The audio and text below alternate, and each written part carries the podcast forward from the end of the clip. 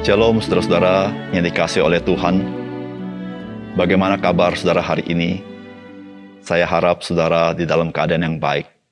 Dan terlebih indah lagi ketika saudara dan saya boleh hidup di dalam kehendak Tuhan. Karena disitulah saudara, kita boleh menyenangkan hati Tuhan hari ini. Dan juga kita boleh memuliakan nama Tuhan. Salam jumpa dalam program Tuhan adalah Gembalaku. Saudara, setiap orang Kristen harus belajar mengenal kehendak Allah. Namun memang inilah pergumulan setiap orang Kristen, bukan? Bagaimana saya bisa mengenal kehendak Allah? Di mana saya bisa menemukan kehendak Allah? Saudara yang kasih dalam Tuhan, mengenal kehendak Allah adalah sesuatu yang sangat mulia. Mengenal kehendak Allah itu tidak pernah lepas daripada relasi kita dengan Dia. Saudara tidak bisa mengenal kehendak Allah jikalau saudara tidak memiliki relasi yang begitu dekat dengan Dia. Karena Allah itu roh. Nah, saudara, barang siapa ingin mengenal kehendak Dia, maka dia harus memiliki relasi yang intim dengan Tuhan. Saudara, sudahkah saudara memiliki relasi yang begitu intim dengan Dia? Dan saudara menjadi orang-orang yang hidup di dalam kehendak Dia. Mari kita membaca firman Tuhan dari Yohanes pasal 7, ayat 11 sampai 24. Orang-orang Yahudi mencari Dia di pesta itu dan berkata, "Di manakah Ia?" Dan banyak terdengar bisikan di antara banyak orang tentang Dia. Ada yang berkata, "Ia orang baik." Ada pula yang berkata, "Tidak, Ia menyesatkan rakyat." Tetapi tidak seorang pun yang berani berkata terang-terangan tentang Dia, karena takut terhadap orang-orang Yahudi. Waktu pesta itu sedang berlangsung, Yesus masuk ke bait Allah lalu mengajar di situ. Maka heranlah orang-orang Yahudi itu berkata, "Bagaimanakah orang ini mempunyai pengetahuan demikian tanpa belajar?" Jawab Yesus kepada mereka, "Ajaranku tidak berasal dari diriku sendiri, tetapi dari Dia yang telah mengutus aku.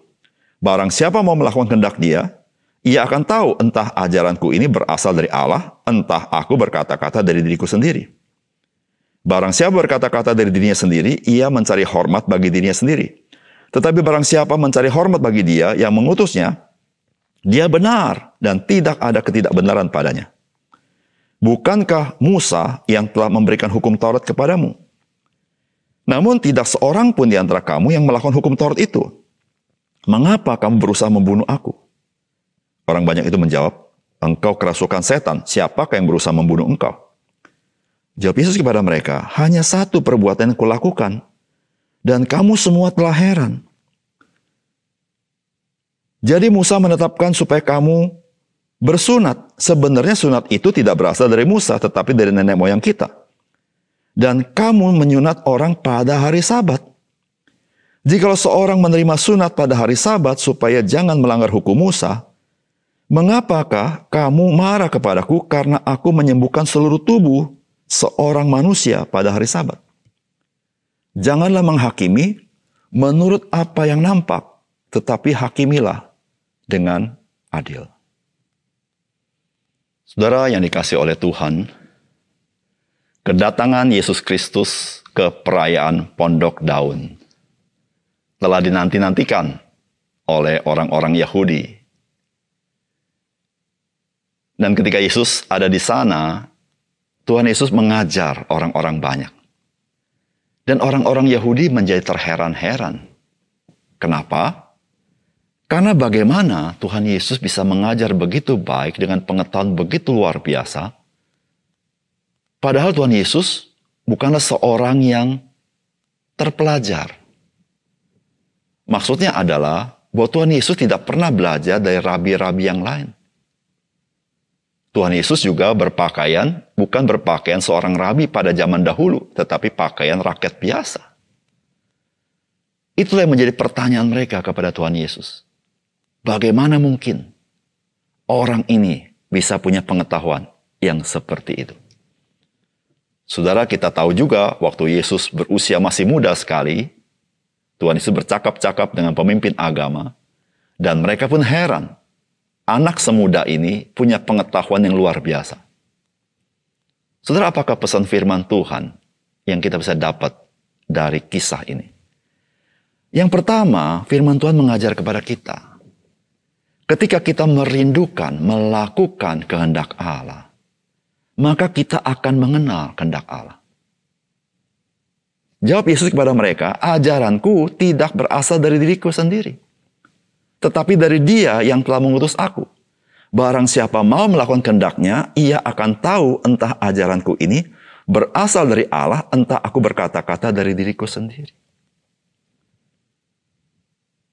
Saudara yang kasih dalam Tuhan, tahu banyak tentang Alkitab tidak sama dengan mengenal kehendak Allah. Karena untuk kita mengenal kehendak Allah, maka kita harus mempunyai kerinduan mau melakukannya.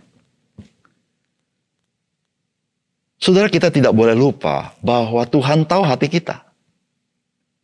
Jikalau hati kita tidak punya kerinduan melakukannya, Tuhan tidak akan menyatakan kehendaknya kepada kita. Nah, saudara, orang-orang Yahudi, pemimpin agama, mereka adalah orang-orang yang tahu tentang Taurat. Dan di antara mereka telah hafal hukum Taurat itu. Di antaranya orang-orang Farisi dan ahli-ahli Taurat.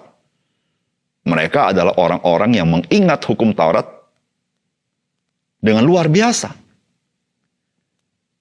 Namun mereka ini menjadi orang yang tidak tahu akan ajaran Yesus itu berasal dari Bapa. Kenapa? Karena mereka memang tidak mau melakukan kehendak Bapa. Saudara, ketika seseorang rindu melakukan kehendak Bapa, maka firman Tuhan yang dia baca itu berbicara kepada dia. Dia mulai ada kepekaan akan kehendak Allah itu. Di situ Yesus berkata, jikalau kamu mau melakukan kehendak Bapa, kamu akan tahu ajaranku ini berasal dari Dia atau bukan. Namun jikalau kamu hanya hafalan akan kitab suci, maka kamu tidak akan mengetahui itu. Saudara yang kasih dalam Tuhan, membaca firman Tuhan adalah hal yang sangat penting. Namun membaca firman Tuhan dengan hati yang merindukan melakukannya, saudara, itu memberikan berkat yang lebih besar dalam hidup kita. Dan kita menjadi orang-orang yang hidup mengenal kehendak Allah dan melakukan dalam hidup kita.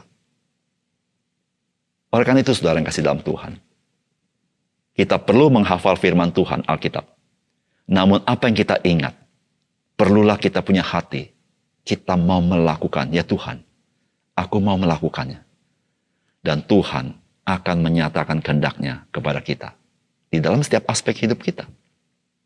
Yang kedua, setelah firman Tuhan hari ini mengajar kita seperti ini.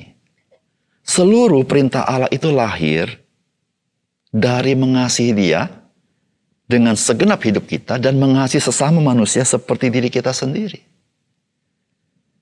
Oleh karena itu, saudara-saudara, ketika kita melakukan firman Tuhan, itu harus keluar dari hati yang mengasihi Dia. Saudara, Tuhan berkata begini, jikalau seorang menerima sunat pada hari Sabat, supaya jangan melanggar hukum Musa, mengapa kamu marah kepadaku? Karena aku menyembuhkan seluruh tubuh seorang manusia pada hari Sabat. Janganlah menghakimi menurut apa yang nampak, tetapi hakimilah dengan adil. Saudara, kita tahu sunat itu harus dilakukan kepada seorang anak berusia 8 hari. Oleh karena itu, saudara-saudara, tidak heran bisa saja seorang anak itu disunat pada hari Sabat. Sedangkan pada hari Sabat, menurut tafsiran para rabi, tidak boleh ada penyembuhan. Kita tahu kalau disunat maka terjadi penyembuhan, karena ada yang terluka. Namun mereka juga melakukannya, bukan? Itu yang Yesus katakan kepada mereka. Kenapa mereka lakukan? Karena supaya tidak melanggar hukum Taurat. Saudara, Tuhan berkata, jikalau kamu berbuat seperti itu, masakan aku yang menyembuhkan seluruh tubuh, aku tidak boleh lakukan. Saudara, Tuhan Yesus berbicara tentang hukum kasih yang mewarnai seluruh perintah-perintah daripada hukum Taurat. Saudara, Tuhan Yesus menyembuhkan orang pada hari Sabat. Itu tidak melanggar hukum-hukum Allah, yaitu kasihilah Tuhan Allahmu dengan segenap hatimu, dan kasihilah sesamamu seperti dirimu sendiri. Saudara yang dikasih oleh Tuhan. Ketika kita mau melakukan kehendak Tuhan, maka saudara kita harus tahu kehendak Tuhan, perintah Tuhan, peraturan Tuhan. Itu lahir dari kasih Tuhan kepada kita. Sehingga saudara, ketika kita melakukannya, maka itu harus diwarnai oleh kasih. Jikalau tidak, itu adalah peraturan-peraturan yang mati, yang tidak sesuai dengan maksud dan tujuan Allah. Ketika seseorang membawa korban bakaran, maka ketika dia tahu seluruh peraturan itu keluar dari kasih Allah, maka dia membawanya karena kasih, bukan karena peraturan. Oleh karena itu Tuhan berkata, "Aku tidak butuh korban bakaran itu." Bukan berarti Tuhan menafikan perintahnya. Namun orang-orang Israel ketika dia membawa korban, dia tanpa kasih. Hatinya mendua.